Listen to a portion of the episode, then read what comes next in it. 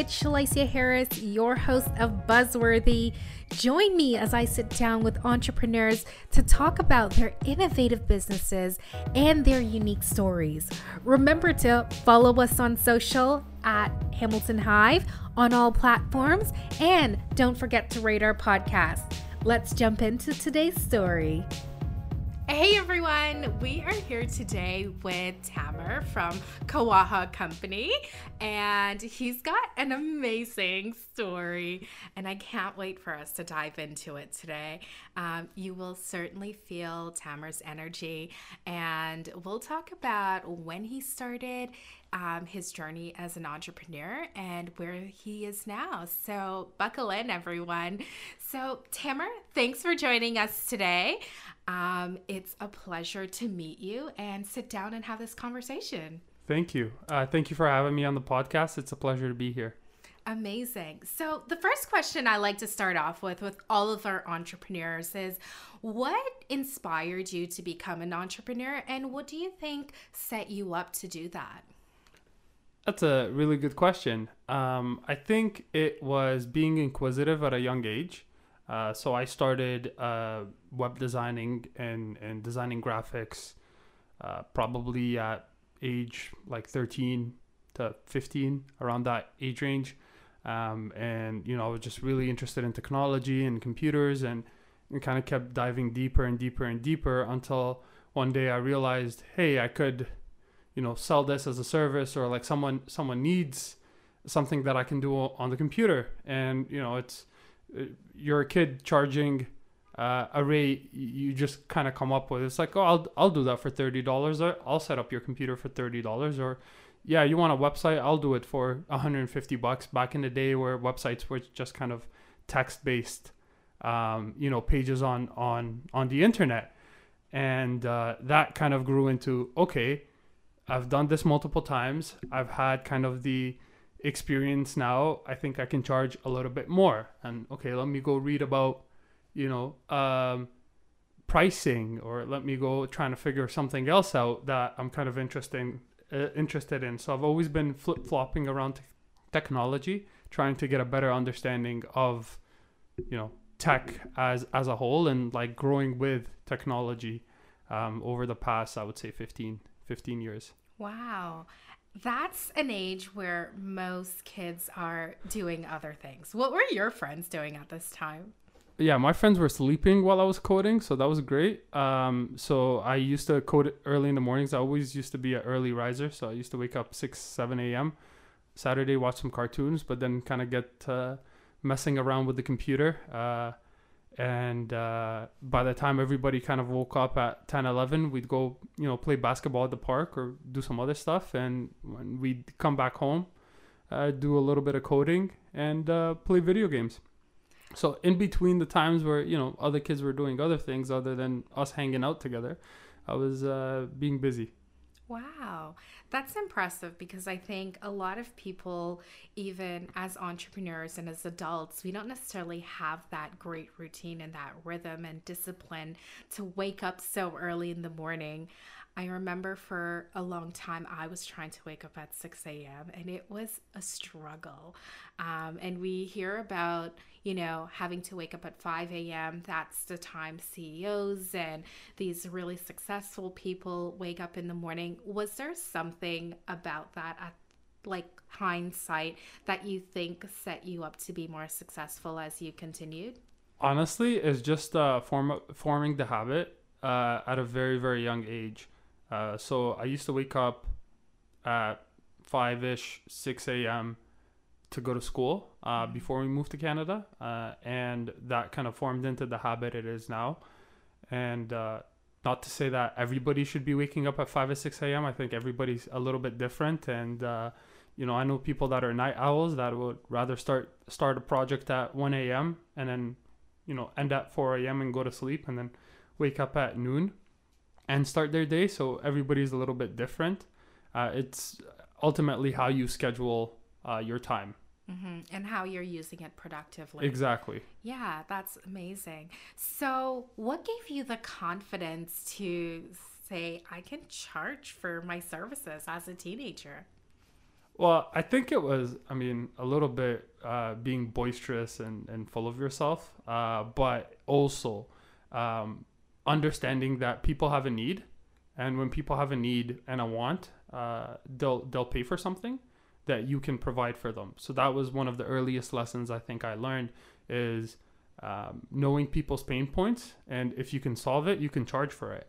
And a lot of hit and miss, right? Someone might be willing to pay you know $50 or $500 for example and it's uh, finding your your your target market and that's obviously frantically different from a 15 to a 16 year old now to a you know plus 30 uh, and and beyond it's uh, a different target market that we're playing in but it's also um, a lot of people weren't as informed about technology I would say back in the day. So they just didn't care or, or didn't know how. And they didn't have YouTube or something else. Like I still have stacks of books of, you know, HTML and like CSS3 when it first came out. I remember printing out the spec for uh, CSS3, which is a, a, styling language, how websites are styled. Um, and I was like, wow, this is amazing. Look at all the new cool things that I could go and, and try and implement. And, uh, you know, that is is kind of the the um, the path right of of understanding your clients mm-hmm. i think what you said um, in the beginning was quite fundamental is that you identified a problem people have and that's the beginning stages of any business is solving a problem itself. And a lot of people i think that want to become business owners. You know, there are a lot of businesses that can be replicated and easy to do that, but you have to find, like you said, your target market. As you evolved in your business and you got people to trust you, they started paying you to build their websites. How did you refine that target market? How did you go about that? At first, it was a little difficult. You know, I could build a website for whoever wanted it um, but then I realized that um, time and effort sometimes it's not worth it. So, you know, if, if someone wants a, a simple website, it's okay. Uh, they they can get it in, in a short amount of time, but that's not a good way of building a business. Um, so I, I moved more to e-commerce because um, I got introduced to search engine optimization. Uh, you know, the web has changed over the past 10 years um, and it was niching into another kind of industry of it's not only a website it's a little bit of marketing included a little bit of design. So it's pulling aspects of uh, pieces that i like to do and bundling them up into one core service. That's the one thing i would say right? Like ideas are free. Implementation is is what you get paid paid to do. Mm-hmm. um, and so i could give you a list of a thousand ideas right? But eh, you know they're not special there's uh, you know it's the the people who are willing to actually get the work done that's that's the value um, mm-hmm. of, of an idea Absolutely. And that's where your solution, your pricing strategy, all of that comes into play um, with building that business to cater to that specific target audience. Yeah. And, and the benefit of, I would say, watching the web transform um, as I as I did is understanding the needs of people and, and how they've changed. And it's repetition right? You do something for a hundred times and you realize i can do it a better way. So when people come to me now and say hey um, i have this a really amazing idea. I have this clothing brand i want to start right? Okay i need a website. I need a handful of things uh, to get done. I said well you know i can i can start a t-shirt brand right? easy easy enough. You can mm-hmm. get some t-shirts printed right? But how do you differentiate yourself? Like what's what's your value add?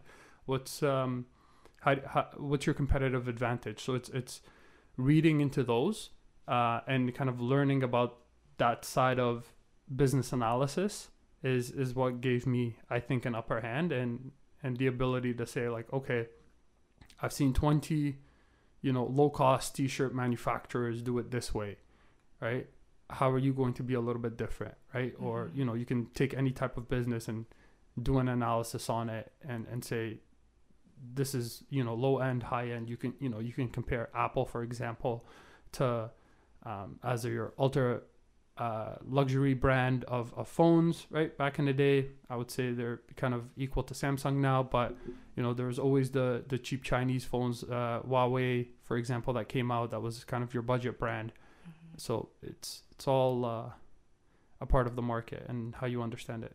Yeah.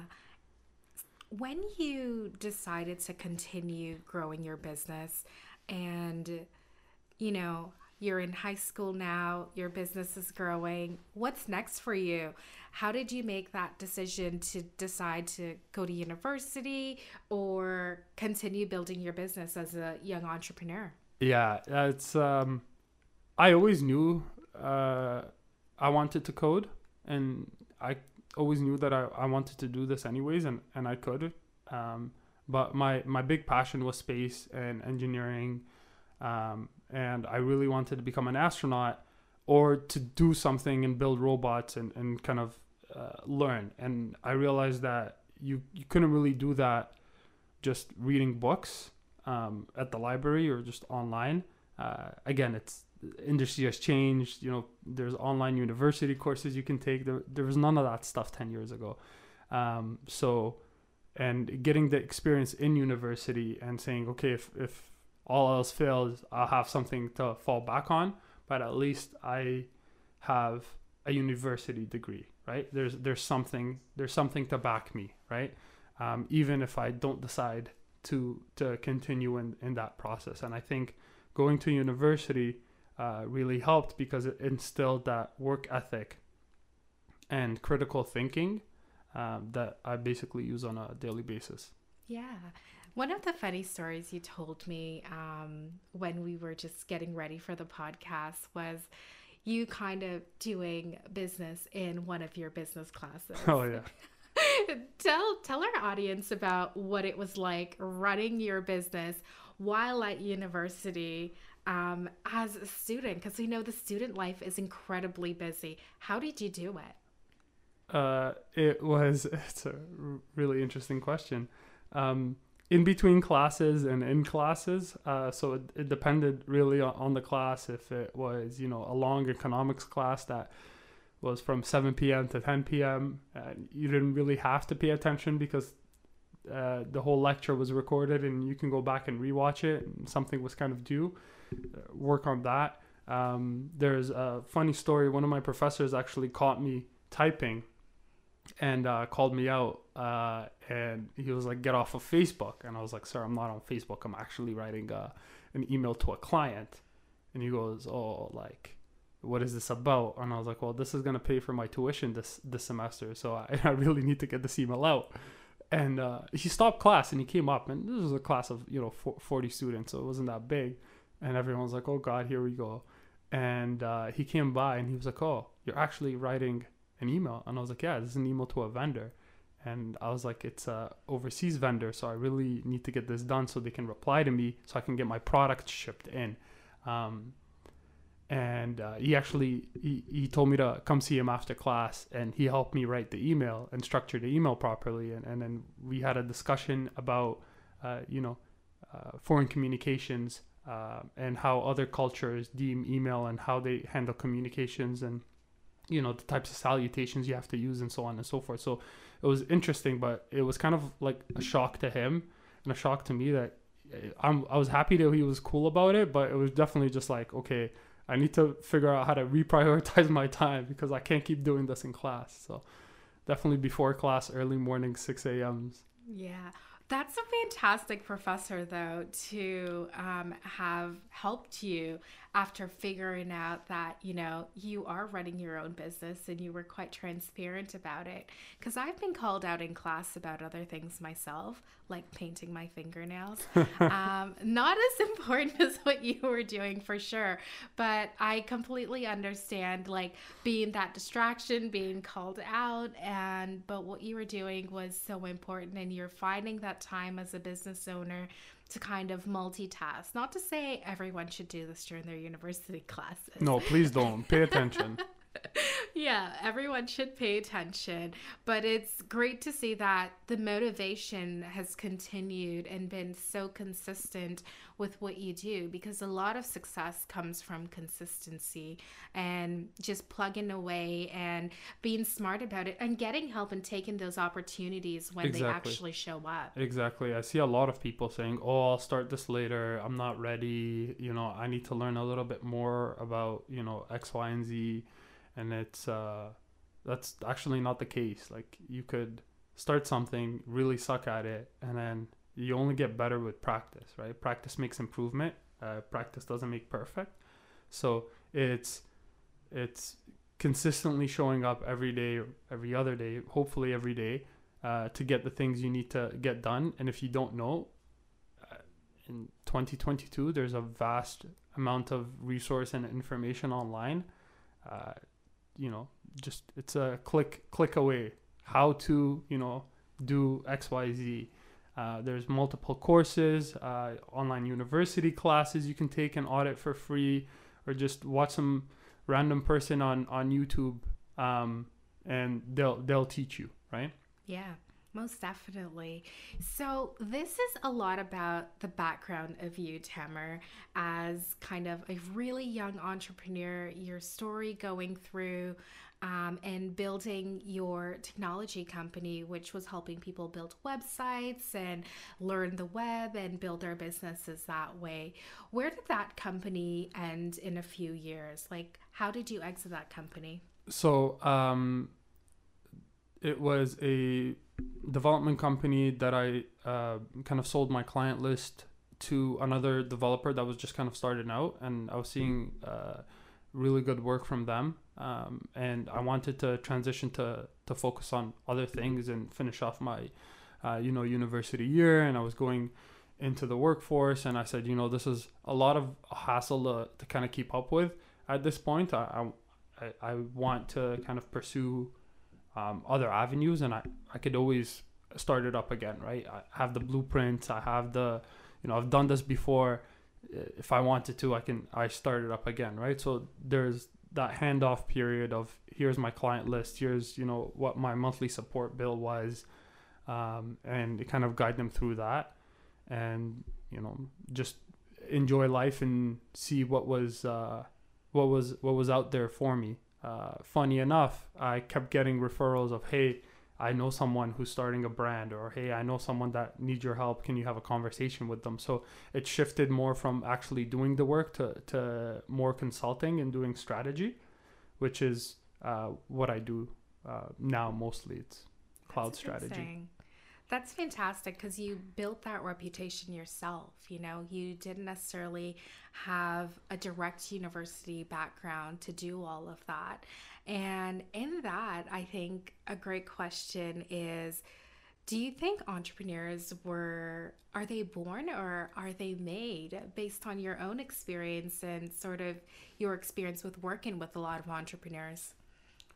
There's definitely a certain type of person that could really shine as an entrepreneur. I think everybody can be an entrepreneur. Uh, just circumstances dictate. Uh, you know, uh, if you're more risk averse, you might be a little bit more scared to start, or you know, uh, a little bit more frantic. Uh, it's I think an, being an entrepreneur is about understanding that you might not know what the next step is, but you're going to go ahead and figure it out yourself.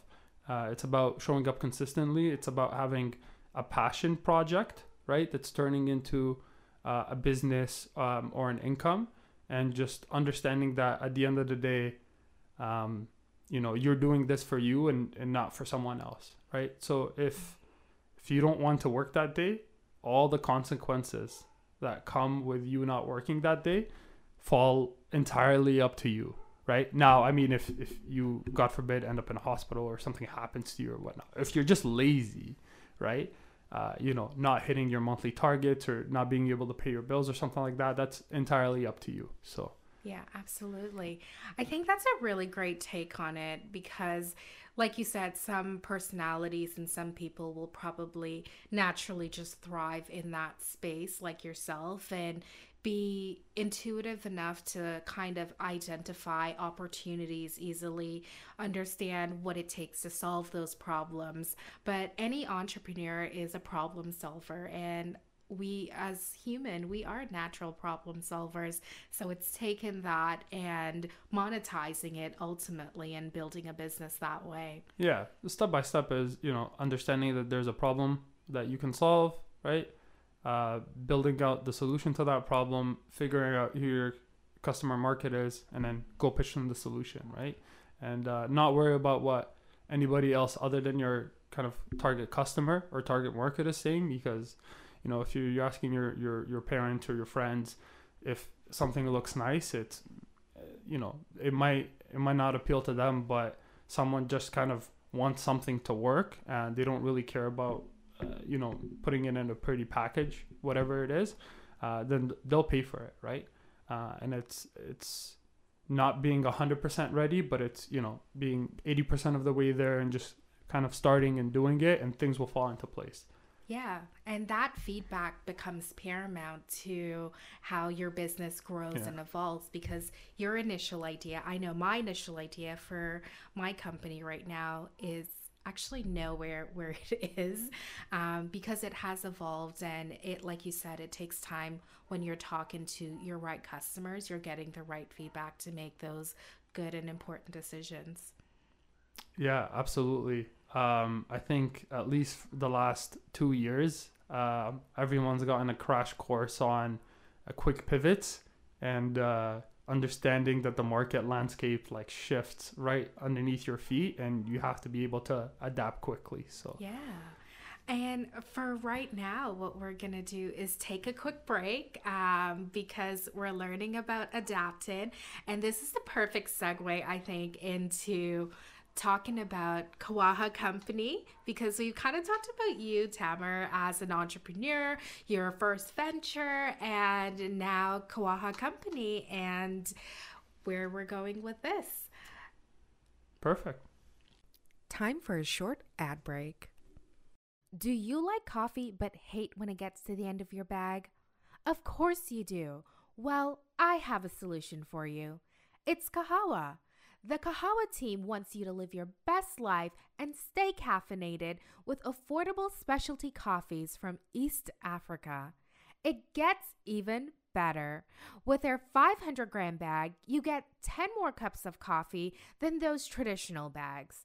Kahawa is your place to explore all the wonderful taste notes of coffee for only $20 a bag. You can't go wrong. Your Kahawa coffee is roasted locally in Hamilton when you order and delivered fresh to your door. Use code HIVE10, that's H I V E 10, for a 10% discount off of your first order. And we're back to continue our conversation with Tamir on Kahawa Company. Yes. Um, and tell us tell us a bit more about Kahawa and even the name. Yeah, sure. Uh, so the name, um, the origins of the name um, are Swahili. Uh, it means coffee, uh, and kahwa in Arabic is coffee as well. So uh, my business partner and I kind of combined the name to you know literal English translation of the coffee company. Love it, love it. And from being in technology, what brought you into this space of, I mean, coffee? Yeah, so I mean, uh, anybody in engineering will tell you they have a caffeine addiction. Uh, but besides that point, is uh, I had the opportunity to go to a trip to Kenya to to visit my uh, friend and business partner uh, and it was an amazing excursion and we just couldn't get enough of the coffee uh, in the region. So we tried you know coffee from kenya from ethiopia from from rwanda from all over the place. And it was just mind-blowing uh, you know of the different flavor notes and the quality. Um, and then he's had this idea in the back of his head for the past almost seven years now. Uh, and when i came back to, to canada after a couple of years uh, you know, I get a phone call, hey, I, I need help with a website. And I was like, you know what? I love coffee so much. Uh, I'm not going to build your website for you. Like, I, we need to run this thing together because I think it's amazing.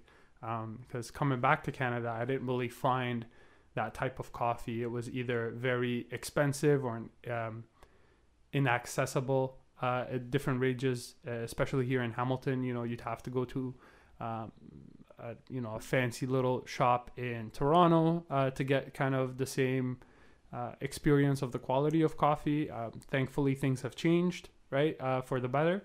And um, the idea of the coffee company was basically bring the gems of East Africa and showcase them to the Canadian market because we thought there was not enough of it um, or any at all. Wow. And so this was seven years in the making from when you first had the idea of um, building a coffee company or just when you went to Ethiopia at that time? So, uh, sorry, when yeah, when I went to Kenya, so my business partners had this idea for at least seven years of, of okay. thinking of you know bringing that kind of um, quality of good um, into Canada because every time he'd come back, he'd be like, oh, you know, Tim Hortons, okay, McDonald's, Starbucks, like th- that was kind of really our only option until you, you had to really dig deep and, and find some coffee that, that was unique in its characteristic. Um, so uh, he works really closely with the with the farms there, um, and you know he was talking about it, and it just a happenstance uh, that it was the right time to do it. Um, so uh, we started three years ago, uh, a little before the pandemic, and uh, we've we've been working on it ever since. You know, trying to to to grow the market, to educate individuals about coffee and about the quality of coffee and, and you know we've changed our approach a little bit. We wanted to, to wholesale uh, directly to, to businesses and importers and coffee roasters and, and you know we, we're bringing it now uh, to the wider audience to the public to the end consumer. So this is a niche market in the canadian landscape and we want to make sure you wanted to make sure that you know east african coffee had a space here how did you determine if the market size in Canada was big enough for that? Uh, good question. Um, a lot of analysis. I think uh, really digging deep, uh, looking at the statistics. Statistics show that coffee is growing. Um, a lot of specialty coffee shops have uh, started to open up, and the story has been changing to, you know, drive uh, the the quality of coffee up. We're now in our kind of fourth wave of of specialty coffee, um, and understanding you know the relationship of the farmers to the exporters to the end consumer, and uh, really seeing the the big picture of of where small mom and pop shops or even you know mid-sized coffee shops are going to go gave us the um, the kind of footing that you know we, we would be okay entering this market. And we believe strongly in the quality of the coffee that we are bringing that it, you know if you had a, a cup or you had a sip you would generally enjoy it enough to switch over. And that's where our price anchoring to not be wholly expensive but kind of in the middle range of affordability because um, it's not cheap but it's also affordable to the mass market where you can go out buy a bag try it and if you like it, you like it. That's great. You buy another one. It's not gonna break your wallet. Um, but if you don't like it, then you know there might be something else out there for you. Yeah. When you decided to sort of, you know, there was enough space in the Canadian market to bring in Eastern, East African um, coffee. What was your next step from there in determining who would be your customers and how would you design the company from that perspective, knowing the story you wanted to tell in bringing coffee over. How was that unique compared to other coffees in market at the time?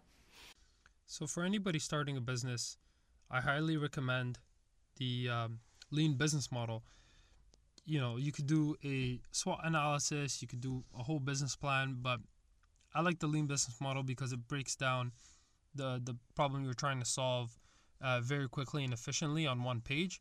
So um, you know list list your problem, what's your solution to this problem, what's your unique value proposition, what's your advantage, you know where you're um, how are you going to sell, your path to the customers, your cost structure, and your revenue streams, and always go through and do your competitor analysis in detail. You could uh, talk to end customers or end consumers. You could talk to your competition. When we were trying to figure out, you know, what coffee was in the market, we researched all the top uh, importers, uh, the big roasters in Canada and the US as well. And we visited coffee shop after coffee shop after coffee shop. You know, I must have had 10 coffees one day just walking around in Toronto, to be honest, and just having conversations with the baristas or, you know, if um, the, the, the roaster was in the coffee shop, just have a conversation with them and see what what they were interested in, um, ask them questions about how they source the coffee, and kind of get a feedback of is this product going to sell? And in doing so, we actually pre sold some coffee before we received that at the port, which was amazing. What we found that coffees generally sourced from East Africa in Canada, you know, had to go through a middleman from the co ops and then through an exporter uh, from the region then you get the importer in Canada, and that's what the roaster buys from. So there's a lot of steps that we could bypass, and that was kind of our competitive advantage. And uh, we could beat out the price so that we are competitive and we, you know, supply uh, a better a better bean or even the same one, and uh, everybody wins from the farmer down to uh, us, the roasters, and the end consumer. And that's the whole like logistics and business plan aspect that's of it. My my uh, business partner, he's the genius behind the logistics. I just know a little bit, you know, uh, and uh, it's if it wasn't for him, I don't think uh, you know we'd be in the position where we are today. Mine is kind of marketing, tech. How do we set it up? um, and kind of day to day more operations both him and I will uh, will handle. But he's kind of the mastermind of the logistics. Like he'll explain something to me, and I'll be like, okay, that's interesting, but like, you know, great, I trust you to do it. go do it. You know, talk to whoever you need to talk to, sign sign whatever document you need to sign, and just tell me, you know, when what we're you know what we've said we're, we're gonna buy. When is it leaving? You know, uh, Mombasa port and uh, when is it you know coming into Montreal? Like that's really all I care about. Everything else that's that's for you to handle, right? Yeah. It's knowing that kind of um, what you're good at and what you have to defer to someone else who has that expertise, mm-hmm. right? It's uh, very important. Or and else you get a great partnership. Yeah, and you get bogged down in you, you know I don't need to get bogged down in those details because mm-hmm. there's other work that needs to get done, right? And work's yeah. never done. Yeah, so. I love that. And what makes East African coffee so unique in in your opinion? What is it about the farmers and the quality of the product itself that differentiates itself? Tell yeah. us their story. So Africa is the birthplace of coffee, uh, specifically Ethiopia. It has a wide variety of flavor notes and unique characteristics, uh, formed from the high altitude um, in the volcanic regions where most of the coffee is grown. Um, they're mainly characterized as having a vibrant, fruity, and floral taste profile. The coffee takes a long time to develop at the higher altitudes, where the cooler temperatures slow down the growth rate of the coffee plant. Uh, this allows the coffee uh, to focus more on reproduction, uh, producing more of the sugars that create those unique tasting notes uh, in our favorite coffees. And I also have to give a shout out to the farmers as well, as they play a large role as most of the coffee we source from is small plots of land called smallhold farms. Tell us a bit about how you're working with farmers in Eastern Africa and sustainability efforts around working with them in the way the coffee is grown and developed that makes you a little bit different from other coffee companies. Sure. Um, we like to take a little bit of a direct approach and work with partners and, and co-ops um, and we're trying to implement a feedback loop of understanding you know um, what the customers are saying and what we've seen in the coffee and trying to give back and uh, give some suggestions. Now um, a lot of co-ops uh, that we're working with are already doing their own uh, research uh, and sustainability efforts they're trying to go into uh, making sure that you know the coffee's there for the next generation and they're not abusing the land. So a lot of shade grown coffee there's a lot of cross uh, pollination with different type of uh, trees or plants. So you'll see a lot of coffee being grown with um, uh, corn or a lot of uh, banana trees that'll give it some nice shade. One it gives uh, the soil different nutrients right? Protects the coffee trees from from the harsh sunlight sometimes um, prevents from pests and it also gives the farmers uh, more yield for them to either you know sell the bananas or kind of benefit from from the bananas uh, you know just eating them as nutrients. Uh, and we want to set up a like financial aid and have the cooperatives um, build up and improve their facilities and the, the way they work um, from you know uh, picking or sorting the coffee to kind of processing the coffee and then giving the feedback back to the farmers, right? If it's, you know, introducing uh, fertilizer, like organic fertilizer, if it's doing like pest control, just giving them the resources they need um, and to, to become better, right? And, and continue the state uh, sustainability because we want to work with farmers on a long-term basis. This is not just, you know, we, we buy from this person once or this co-op once and then kind of forget about them it's about long-term relationships and the only way to build long-term relationships is to have sustainability in mind right? Like what's the coffee going to look like in five years six years ten years down the road? And when we talk about sustainability around coffee, we know this is a huge conversation. Because the production of coffee requires a lot of water, which is one of our scarcest resources in the world right now when it comes to how the coffee is actually grown um, and produced at these farms and interweaving different plants like the banana plant, what does that do for um, the soil and the sustainability a little bit more directly for those coffee farmers? Right. You're introducing uh, nutrients, you're introducing a little bit of diversity in the soil. I'm not an agro specialist scientist, but from from what I understand is, you know, a lot of uh, our planting here will like destroy the soil because they're just doing the same thing over and over and over again and like uh, leaching the nutrients out of the soil.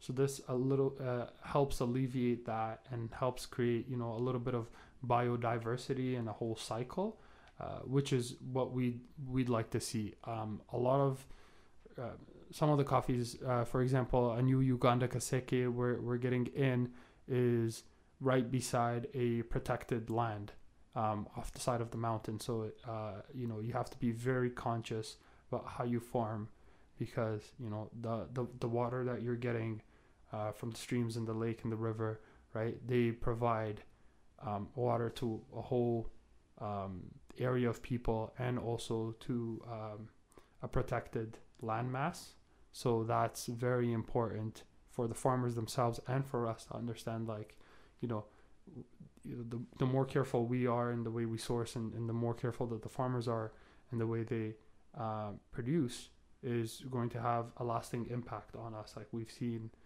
um, you know, floods and droughts all over the world, um, and it's it's starting to become a big issue and an impact, and already is been a big issue. So we want to kind of continue the effort year over year and learn from it. We're not experts, obviously. We need we need to learn as well, and uh, and help. Right? It's it's about the more people that know, the more people that care, the more people that will help implement.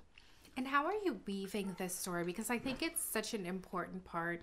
Like you said, it's sustainability is important for your business, it's important for the farmers, and it's important for every human being on earth yeah. at this point. How are you bringing those stories of the farmers to life in your everyday business with working with um, the different co ops, your buyers, and direct consumers?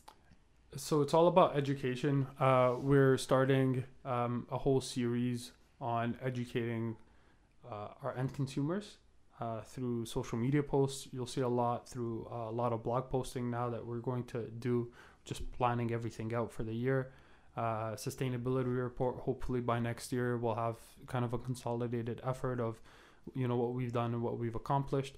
Uh, but it's bringing those stories to the front, right? Uh, actually being there uh, you know, uh, we are planning a trip out uh, soon uh, to go to Kenya um, and hopefully, you know, talk to the farmers and get their stories and, and understand more um, and bringing that information back and showcasing it and working with partners it, around the world to kind of create a hub of knowledge and a place where you know where you buy your coffee you kind of feel comfortable and, and, and happy to, to provide you know your monetary uh, spending to to a, a group that's trying to help uh, the environment.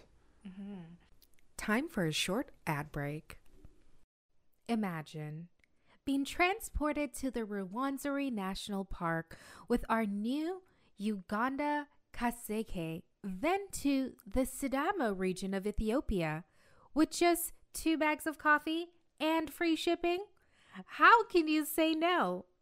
Get the Kahawa subscription and regularly explore affordable specialty East African coffees. Pick and choose from a unique curated list of specialty coffees, whether you drink it light, medium, dark, or even decaf. Kahawa has it stocked for you. Sign up for the Kahawa subscription today and get your choice of two bags of coffee. One filter, one espresso? No problem. You can mix and match and switch it up from month to month. You can pause or even skip at any time.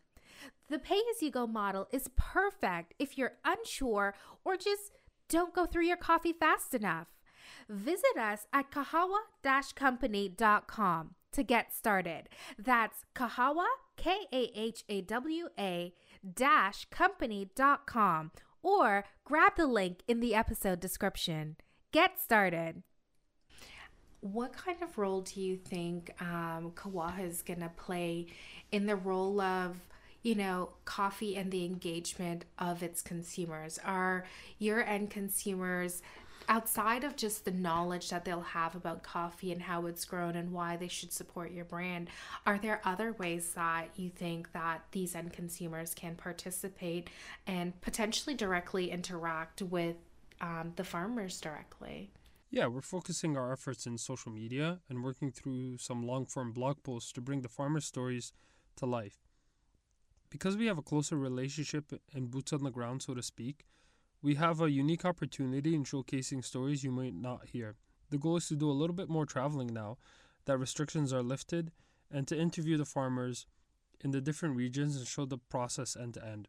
By the end of next year, we hope to have a sustainability report that covers the great work we are planning to accomplish. You know, our goal is to make sure you feel more connected to the farmers that grow your coffee and tea with every sip you take. You've been in this business for three years now. Um. This September 2019 is when you started when COVID came around March or so, um, it came out of nowhere for most of us. What did that mean for the business so early on? How did it impact you? And what kind of changes did you make um, going into it and now that we're out of it? I wouldn't say we're quite out of it, but hopefully we are. Uh, but at the beginning, uh, you know, we had a plan, and it's always good to have a plan uh, but you know things things change very quickly, and it's understanding the market as a whole. Uh, and you know we came in and thought of we're just going to be the wholesaler's wholesaler, right? Like we're going to be the supplier supplier. Um, and it came to the realization that look, coffee shops are closed, right? Uh, ninety percent of the business is gone, and uh, what are we what are we thinking of doing? And it's like well next step was to do business to consumer. So you know what? We're no longer focused on b2b right now. We're focused on b2c and it's we kind of had the the layout of how we wanted to do it um, and is just taking those points and and creating that action plan literally in a span of a couple of days of okay here's our situation not really freaking out about it but just understanding that this is this is where we are um, and we we have to be able to accommodate and understand that if our clients are closed uh, their end end consumers aren't so we could still we could still um, create the coffee, right? Uh, roast the coffee and then ship it out. So most of it was a little bit at the beginning was trying to find a, an actual location. Uh, we got really lucky uh, and fortunate enough uh, to, to be where we are right now in Ancaster Business Park. But then it's everything else, right? Uh, okay, you know, get the, the coffee bags designed, get the coffee bags delivered, uh, make sure that, you know, the, the coffee that we were ordering was not going to get stuck in any ports. Uh, and that was um, a big part for the last couple of uh, last year or so is, you know, all the delays and all the expenses in shipping just to kind of understand where we can play with with our margins because we are trying to be and are the affordability um, specialty coffee uh, that's that's affordable excuse me um, and and making sure that you know we give the end consumer um, the the information and the product that they can uh, fairly enjoy and that we can facilitate those kind of conversations. So um, it's been a whirlwind and uh, we're glad to get in some some good ground floor right now of some some equal footing and understand that you know we're probably not going in for another round of closures and then we can expand the business. So we're, we're very focused on uh, launching our subscription program uh, ensuring that you know both uh, roasted and green bean coffee uh, has a place in the market right now uh, for our end consumers and then growing out the business to business as well Amazing. So you didn't even waste that business plan because you still have that opportunity to go back to B2B, even though your main focus right now is B2C and ensuring that you have that mass market that you can you can interact with. Yeah. It definitely took a little bit of, of thinking and, and kind of like, you know, pressure to hit the ground running of, okay, what do we do now right uh, Mm-hmm. uh, how do we how do we pivot but we, we had a big picture plan and you know big picture is easy on paper but it's okay right all the steps down and you know let's let's hit the ground running let's let's walk through everything that we need to do and kind of keep going from there That's amazing. And this is where I think a lot of business owners um, and a lot of businesses in general struggled when COVID came through is that ability to pivot and see what other opportunities your business has and you can adjust and quickly um, start addressing so you can continue to stay in business. And that was a great pivot um, on you guys' behalf. And you had the thank you the resources and the expertise with yourself on the team that's you're the marketing sort of internet um, technology person and then you have your partner who's still managing the logistics when supply chains fell apart um, things were stuck all over the world because of um, COVID and a lot of regulations. But it's it's really exciting to see you come through that moment where we know thousands and thousands of businesses died, um, especially new ones, and, and you were able to make it through to this point. I know we might not be fully out of COVID, but um, it's I, I think it's inspiring to see what a pivot can do and how you can still leverage the exact existing things you have and it's just simply repositioning them to address a different market Thank you, thank you. I think it is uh, important to acknowledge that the last two years have definitely been a struggle for for a lot of us, um, and especially all the business owners who um, had the rug pulled underneath them, right? Of having to shutter, uh, you know, their their store, not being able to sell, um, and the I'm gonna call it the new tech revolution. Everybody kind of learned about, you know, we need to sell, sell, sell online um, and like set up set up some sort of storefront or, or something or, or reposition themselves to, to be able to survive so um, as, as I said once uh, this is a great crash course on, on how to pivot right Yeah. um, I think a lot of business owners uh, can give valuable lessons whether they succeeded or they failed like wins and losses so Mm-hmm. And I feel we often learn mostly from our our losses. You know, Yeah. wins you celebrate, you did great, you pat yourself on the back. Um, but how do you do it again and Yeah. repeat that and that's where like you said earlier as well that consistency and that success really comes from Exactly. Yeah. Exactly. I think just because it worked once, it's not going to work again. So f- for us, it's kind of keep your head down and, and keep going, Mm-hmm. uh, and uh, take a breath breath every once in a while to, to see how far we've gone, uh, and then just you know, uh, there's there's more things to do, right? There there's uh, the the passion is large, uh, the plan is big, and uh, there's uh, the world is our oyster of, of how we want to shape it and we really are trying to shape the conversation create a community uh, for like-minded individuals as our, as ourselves uh, to to bring coffee to the forefront and the conversations and the stories of the farmers to the forefront. Hmm This is all great, and I love the success that's come out of it so far. But during this process, has there been a time where you're just like, this isn't worth it anymore? This is too much work. I bit off more than I can chew. And you're like, okay, let's close up shop. Things aren't looking great. Did you have that moment, or did you just decide, I'm going to do this regardless?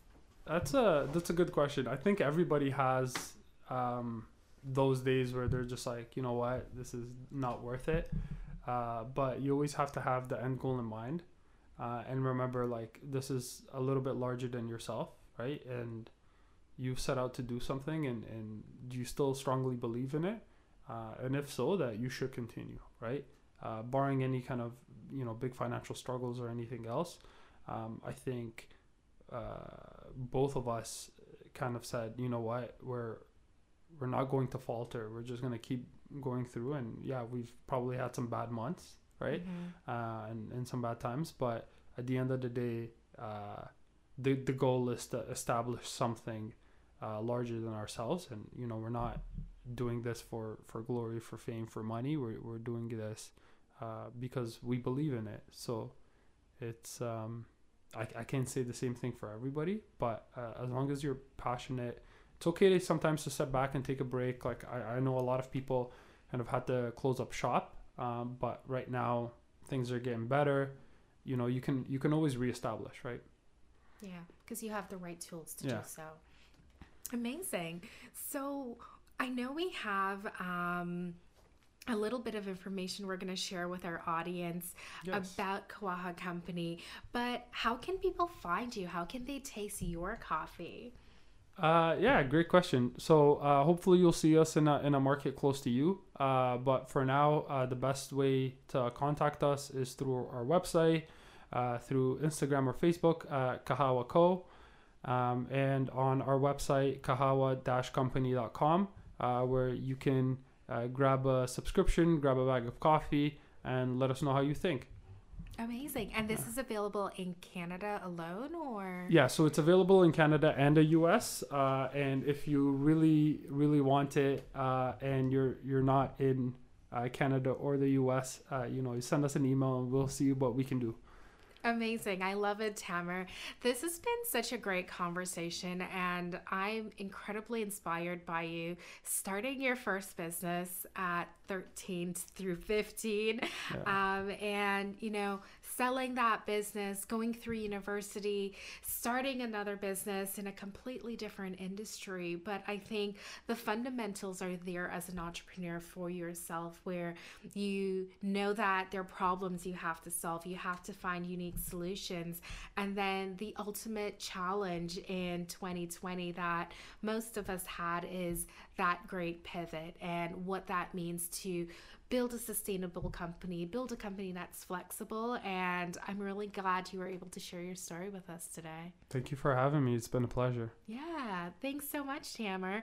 Um, we will have more information about Kawaha Company. Check the notes in the podcast and follow us at hamiltonhive.ca for more information. Thanks, everyone. A huge thank you to you, our listeners, for tuning in every week to hear about our buzzworthy businesses. Don't forget to rate us on whatever platform you're listening and following us at, at Hamilton Hive on all of the social media platforms. But most importantly, we want to thank our team of dedicated volunteers who make this podcast possible on a weekly basis. So here we go Cesar Cardania, Khalid Imam, James Clark, Trisha Ford, Ratri Toon, Harsh Kumar Patel, Fernando Rodriguez, Yvette R., and yours truly, Shalicia Harris. Don't forget to tune in next Monday for a new episode of Buzzworthy.